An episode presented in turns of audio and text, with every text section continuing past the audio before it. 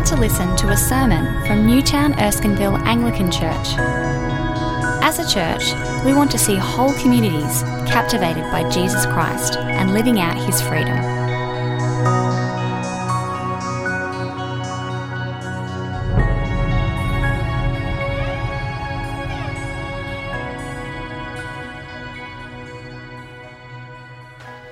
Jesus left there and went to his hometown accompanied by his disciples. When the Sabbath came, he began to teach in the synagogue, and many who had heard him were amazed. Where did this man get these things? They asked. What's this wisdom that has been given him?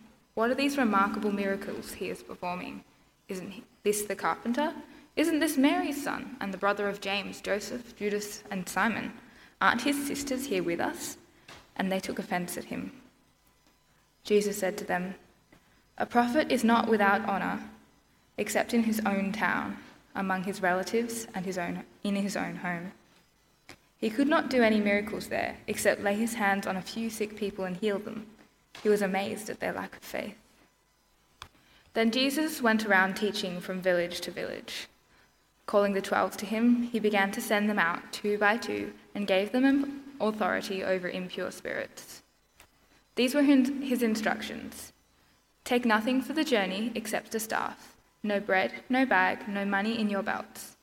Wear sandals, but not an extra shirt. Whenever you enter a house, stay there until you leave that town.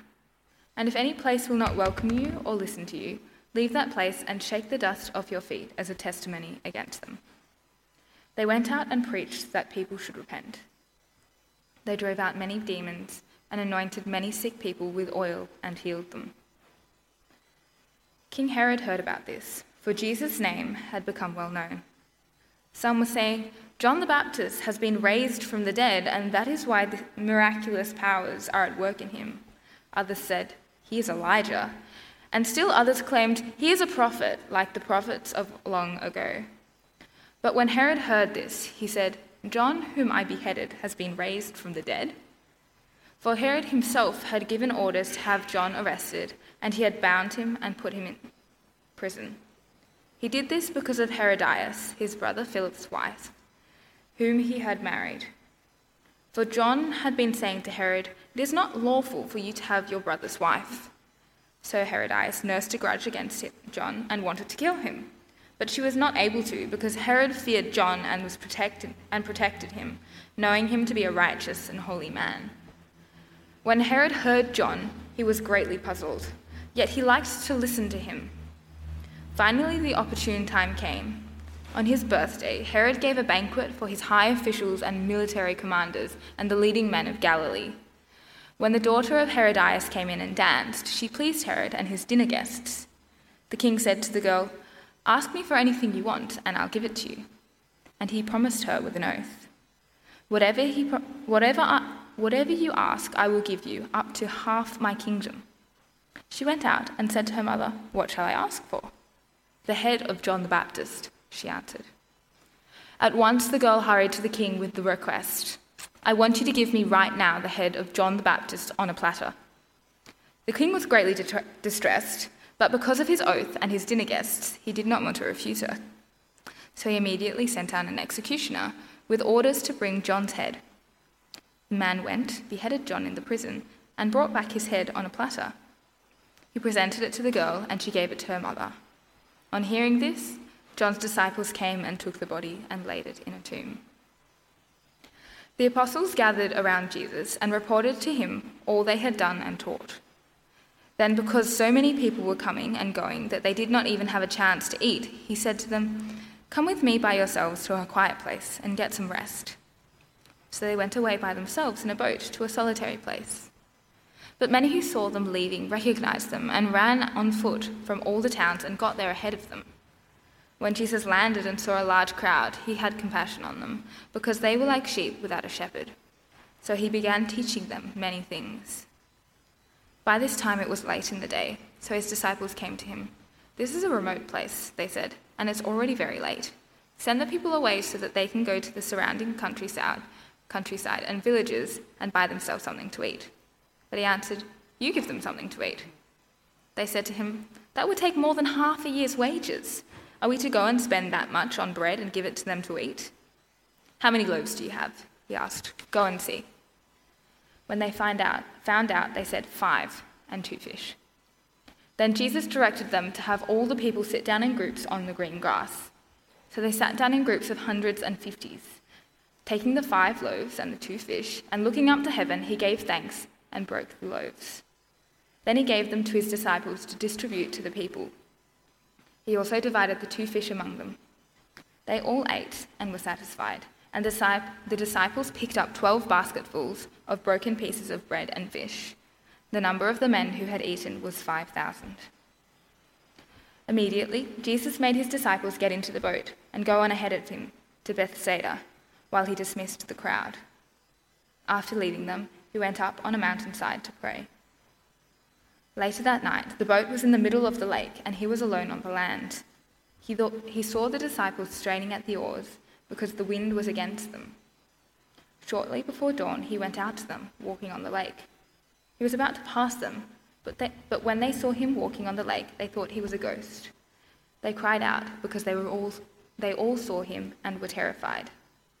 Immediately he spoke to them and said, Take courage, it is I, don't be afraid. Then he climbed into the boat with them, and the wind died down. They were completely, un- they were completely amazed, for they had not understood about the loaves. Their hearts were hardened. When they had crossed over, they landed at Gennesaret and anchored there. As soon as Jesus, as soon as they got out of the boat, people recognized Jesus. They ran throughout that whole region and carried the sick on mats to wherever they heard he was. And wherever he went, into villages or towns or countryside, they placed the sick in their marketplaces. They begged him to let them touch even the edge of his cloak. All who touched him were healed. This is the word of the Lord.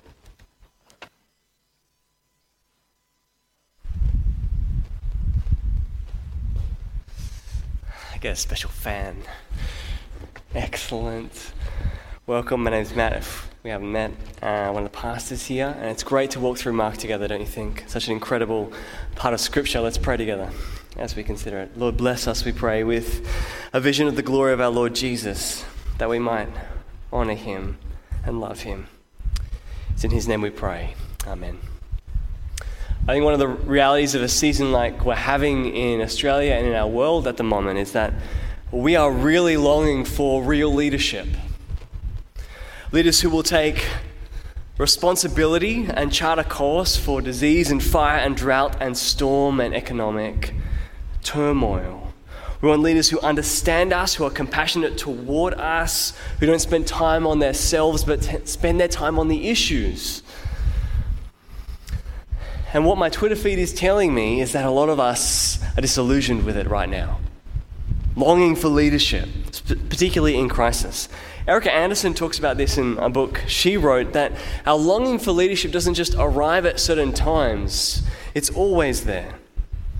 We as human beings crave and have always craved good leaders. We long for good, worthy, followable leaders in every aspect of our lives who care more about the success of the enterprise than about their own comfort. We long for leaders who will ultimately make us safe, who will lead us to places of security, who will lead us through tumult and disaster to life. And yet, we are finding, and we often find, that human leadership fails at so many points and in so many different ways. And what we see reflected in Mark 6 this evening is exactly the reality of our world. Mark 6 knows all about the failure of human leaders and instead proclaims that Jesus Christ and who he is is the leader we in fact long for. The great shepherd of God's people. This whole part of Mark is driven around the idea of who Jesus is. And, and through this chapter, we get a study in contrasts two kings over two different banquets. And as we look at them side by side, we see what it means for Jesus to be who he is. So let's journey through that together. I want to tell you four things from this passage uh, about Jesus as shepherd. But the first one is this, and that's that there will always be leaders like Herod. There will always be leaders like Herod. Really interesting thing that happens in this chapter is there's this long account of a scene from Herod's birthday party, which seems strange in a biography about Jesus. We don't hear anything about his birthday parties. Uh, but either side of it, there's mention of the disciples being sent out by Jesus. That happens from verse 6 to 13, and then again in verse 30. And so you have this account of Herod's birthday uh, kind of between these mentions of the disciples. It's kind of confusing. We'll get back to maybe why it's like that. But basically, what happens is the 12 are sent out. And as they're sent out, they preach and they proclaim and they drive out demons and they do incredible things. And as a result, Herod, King Herod, hears about it. In verse 14, King Herod heard about this, for Jesus' name had become well known, and some were saying John the Baptist has been raised from the dead, and that's why miraculous powers are at work in him. And others were saying he's Elijah, and others he's a prophet. And so the name of Jesus grows in power, and this would be king, he was never actually a king, he was a tetrarch, technically, comes to hear about Jesus and it's particularly interested in this mention of John the Baptist, because as we learn, Herod is the one who beheaded John the Baptist. Now, normally Mark would leave it at this point and just move on to the next story. But notice how he lingers. He lingers over who Herod is and exactly the way that he put John the Baptist, the last great prophet of Israel, to death. And what we learn straight away is that John was not locked up for his political activity, uh, for his raging claims about the coming of the Messiah. He was locked up for telling the truth about Herod's marriage. Herod had married his brother's wife. And his wife was not particularly happy about this, and she was murderous against John, except Herod somehow protected John from his wife because he thought he was kind of righteous and everyone liked him and he was a bit holy, even though he made no sense. But then what happens is a birthday party. And it's called a banquet with the high officials and military commanders and leading men of Galilee. And what you're supposed to understand about that sort of statement is that this is a room full of powerful men who are all drunk, who are indulging themselves with the finest food and what happens in the middle of it is the daughter of Herod's wife walks on out and dances for them, and they're pleased in her. Now, this is not very innocent dancing, shall we say. This is more of the exotic type. And here you have King Herod on full display, lusting after the daughter of his wife. He's so pleased, he makes an oath in his drunkenness to give half of his kingdom to her. And she goes and asks her mother what she should get.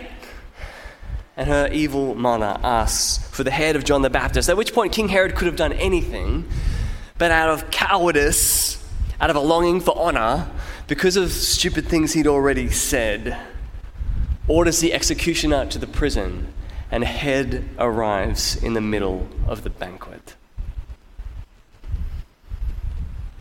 Here is the king over Israel. Immoral, coward, no spine, full of sordid desires. And yet, don't we see so many leaders we know about echoed in him? Leaders of industry, leaders of government, leaders of all types of things. Echoed in this one great example of Herod and his execution of God's prophet. But why tell this story? Why all this detail?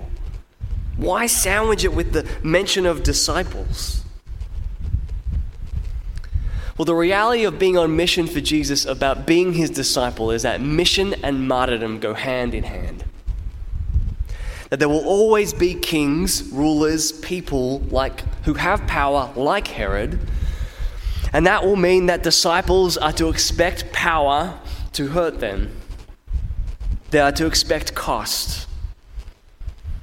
Those who are willing to say what is true and beautiful and good may lose everything. We are not just to expect things to go well. If we are on mission for Jesus, we are to know there will always be leaders like Herod. And yet we are to go on and get out anyway.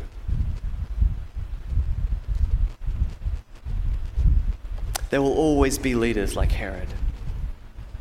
But, second thing, there is no shepherd like Jesus. There is no shepherd like Jesus. The contrast is so stark straight away. This king who, after his own desires, his own foolishness, violently executes someone, and then what do you see Jesus doing straight away? Inviting people away to rest. He ordered, like, arranges a weekend away for his tired disciples. And then he gets interrupted, right? By a huge mob of people. At which point I would be frustrated, but Jesus, I love this. Jesus is never frustrated with being interrupted. You can never frustrate Jesus by being interrupting him.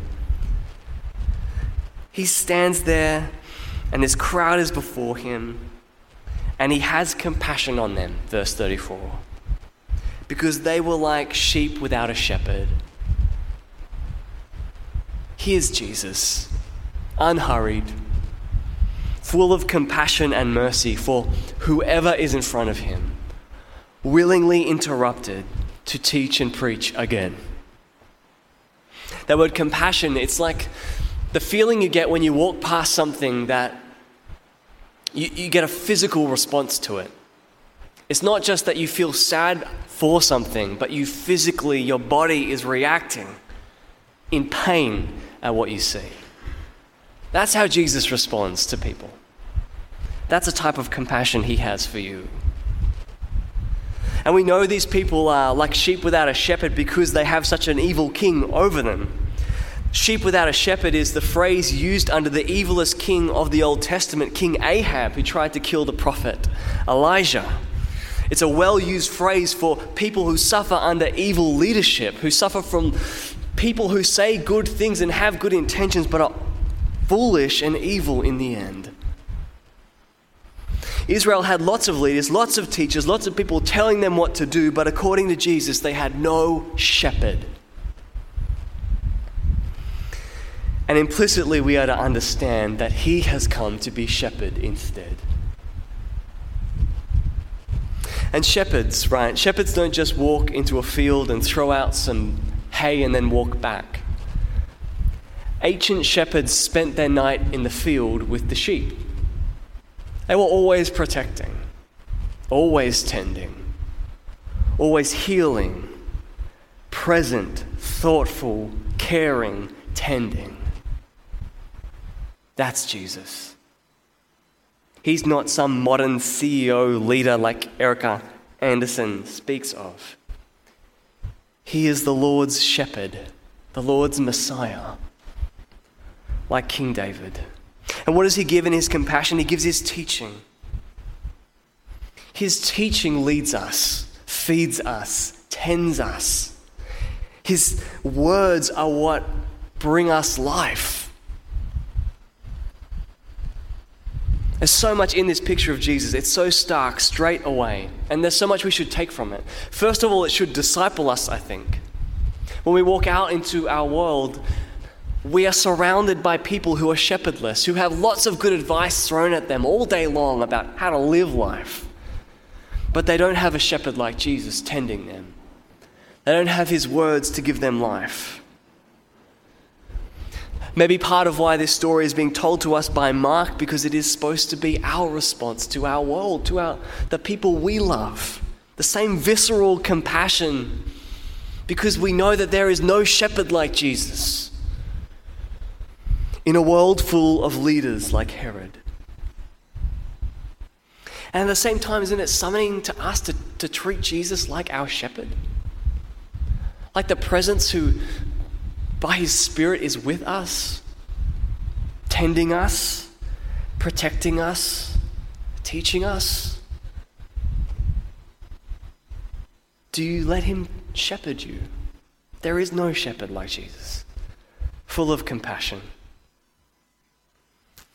But the third thing we learn about Jesus is that our shepherd, friends, our shepherd, brings satisfying life.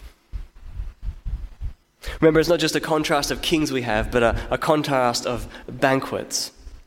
And at the center of Herod's feast is kind of power, significance, glory, comfort, alcohol, all kinds of things. And ultimately, a bloody head, death on a plate. What does Jesus serve up at his banquet? The crowds have been there all day.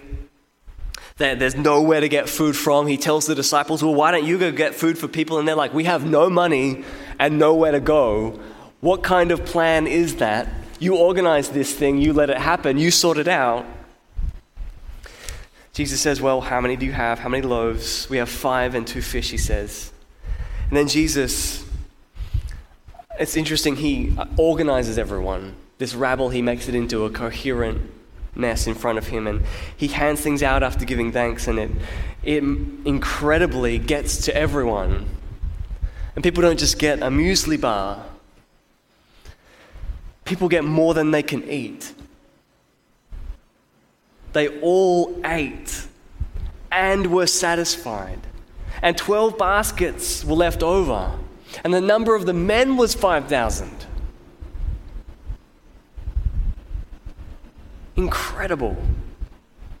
First of all, Jesus cares about bellies for some reason. He cares about full stomachs. He knows what it takes to fill you. He doesn't just care spiritually for you as your shepherd, he cares physically for you. And yet the scale of this miracle, it speaks to the fact that this is much more than a physical thing that he can give. The supernatural nature of this miracle speaks to his ability to spiritually satisfy. To not just give us full bellies, but to give us fullness, to give us everything, to give us life. Herod served up death, but Jesus serves up life. You see, in the Jewish imagination, heaven is not a place up there somewhere. Heaven is a place down here with a table so long and so big that all of God's people can feast around it at the same time together. With great wine and great food, with God's shepherd Messiah at its head. And as Jesus spreads out this banquet in this remote place, he is declaring himself to be the head of the banquet to be the one who can not just fill your belly, but the one who can lead you to life eternal, who can give you a place at the banquet table. Jesus serves up an eternal banquet. And I love that word satisfy in verse 42. He satisfies. We are so used to in our lives looking for something to satisfy some new product, some new venture, some new person, all to tragic, tragically no avail. You see this really interestingly at the beginning of Michael Jackson, the Michael Jackson documentary, This Is It, which was filmed as this final show of Michael was being prepared. And what happened when people caught wind of this happening is every dancer around the world stopped, quit their job, bought a plane ticket to LA, and went and auditioned. And at the beginning of the film, you get one by one all the dancers who made the cut of the thousands who came. And one by one, they look in the camera and they speak about how good it is to dance with Michael, how amazing it is, how incredible it is. And the last one is this guy. You don't even know his name. But he stands there looking, not really looking at the camera, with rubbing his arms as he goes. And he says, You know, life's hard. And I've been looking for something to shake me up. And this is it. And the credits roll and the, the film begins, and it's Stunning, stunning because you know, you know that this poor dancer who's gone to LA and auditioned and got in and found his thing finally will never dance on stage with Michael in a show because Michael will die before it even happens. And what lingers at the beginning of this film is this sense of the frailness of searching for something to satisfy in this world. And all of us, all of us have a this. This is it. And it changes in life and in seasons and in days and in weeks and in whatever. But what Mark 6 says is that there is no this. There is only Him. It's not this is it. He is it.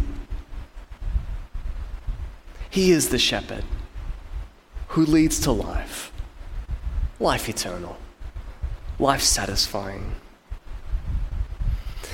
And for every this we point to, what we're really looking for is to be shepherded by Him.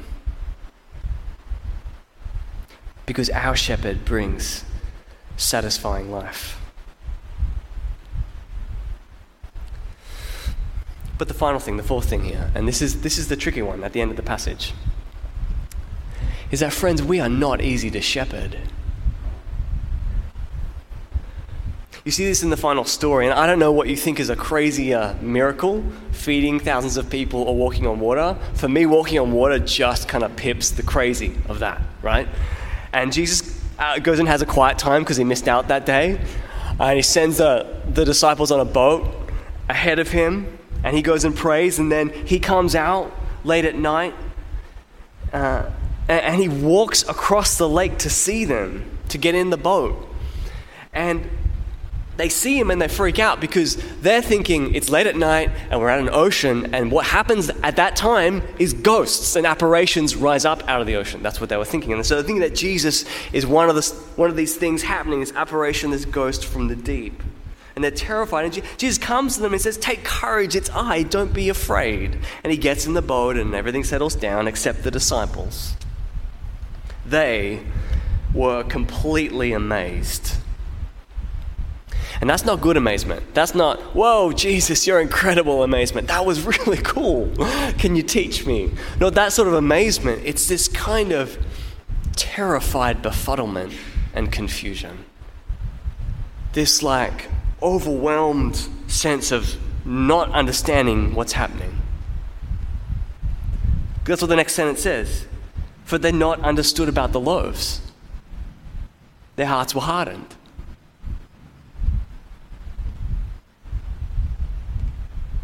You see, what just happened is someone walked across water and it says that they were going to pass by. Do you know who does that in the Old Testament? Who walks on water, who passes by people? God does that in the Old Testament only.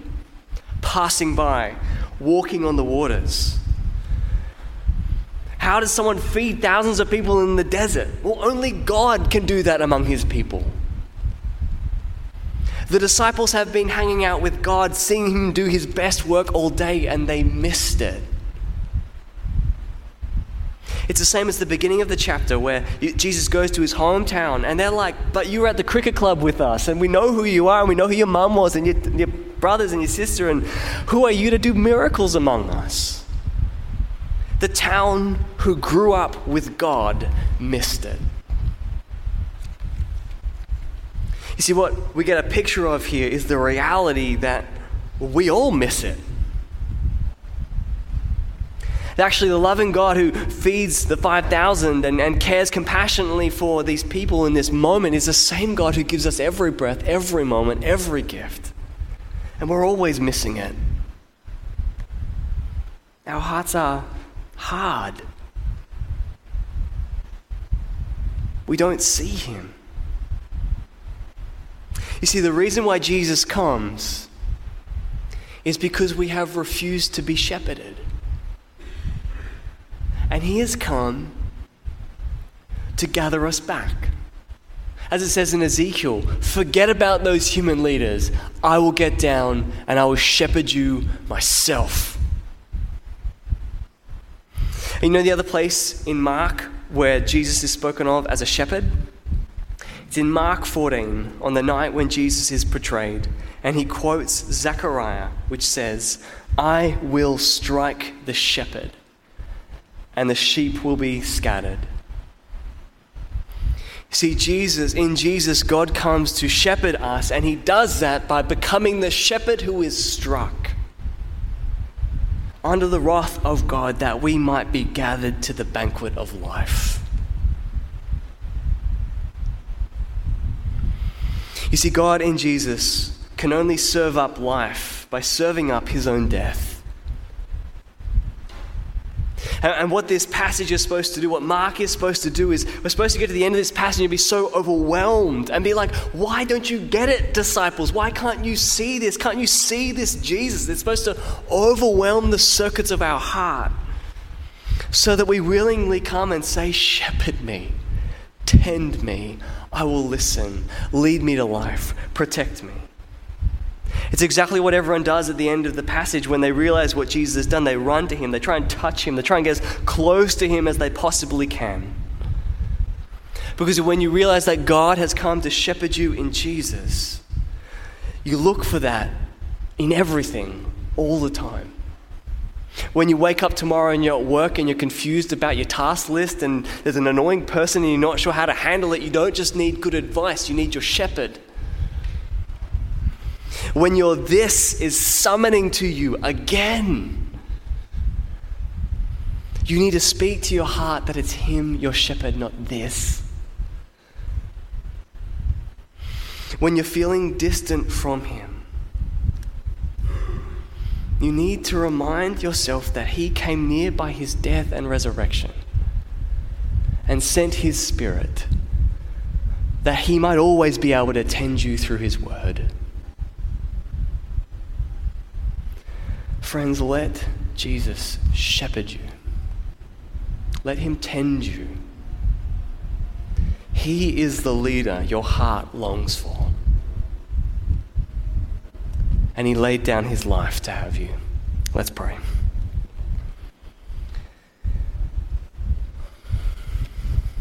Our oh, Father, we come this evening and recognize that we miss it. We're always missing it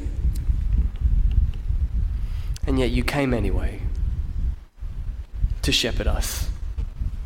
You drew near and you sent your spirit. Father, take away our hard hearts. And instead, awaken us tomorrow to your presence. That we might turn away from every this and turn to Him who saved us. Amen.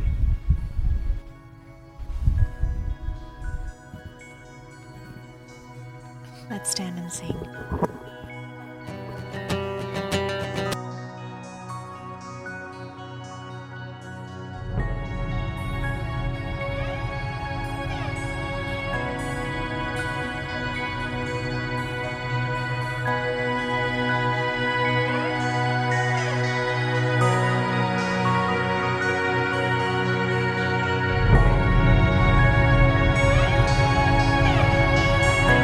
Listening to the Newtown Erskineville Anglican Church podcast. For more audio content and information about our church, please visit neac.com.au.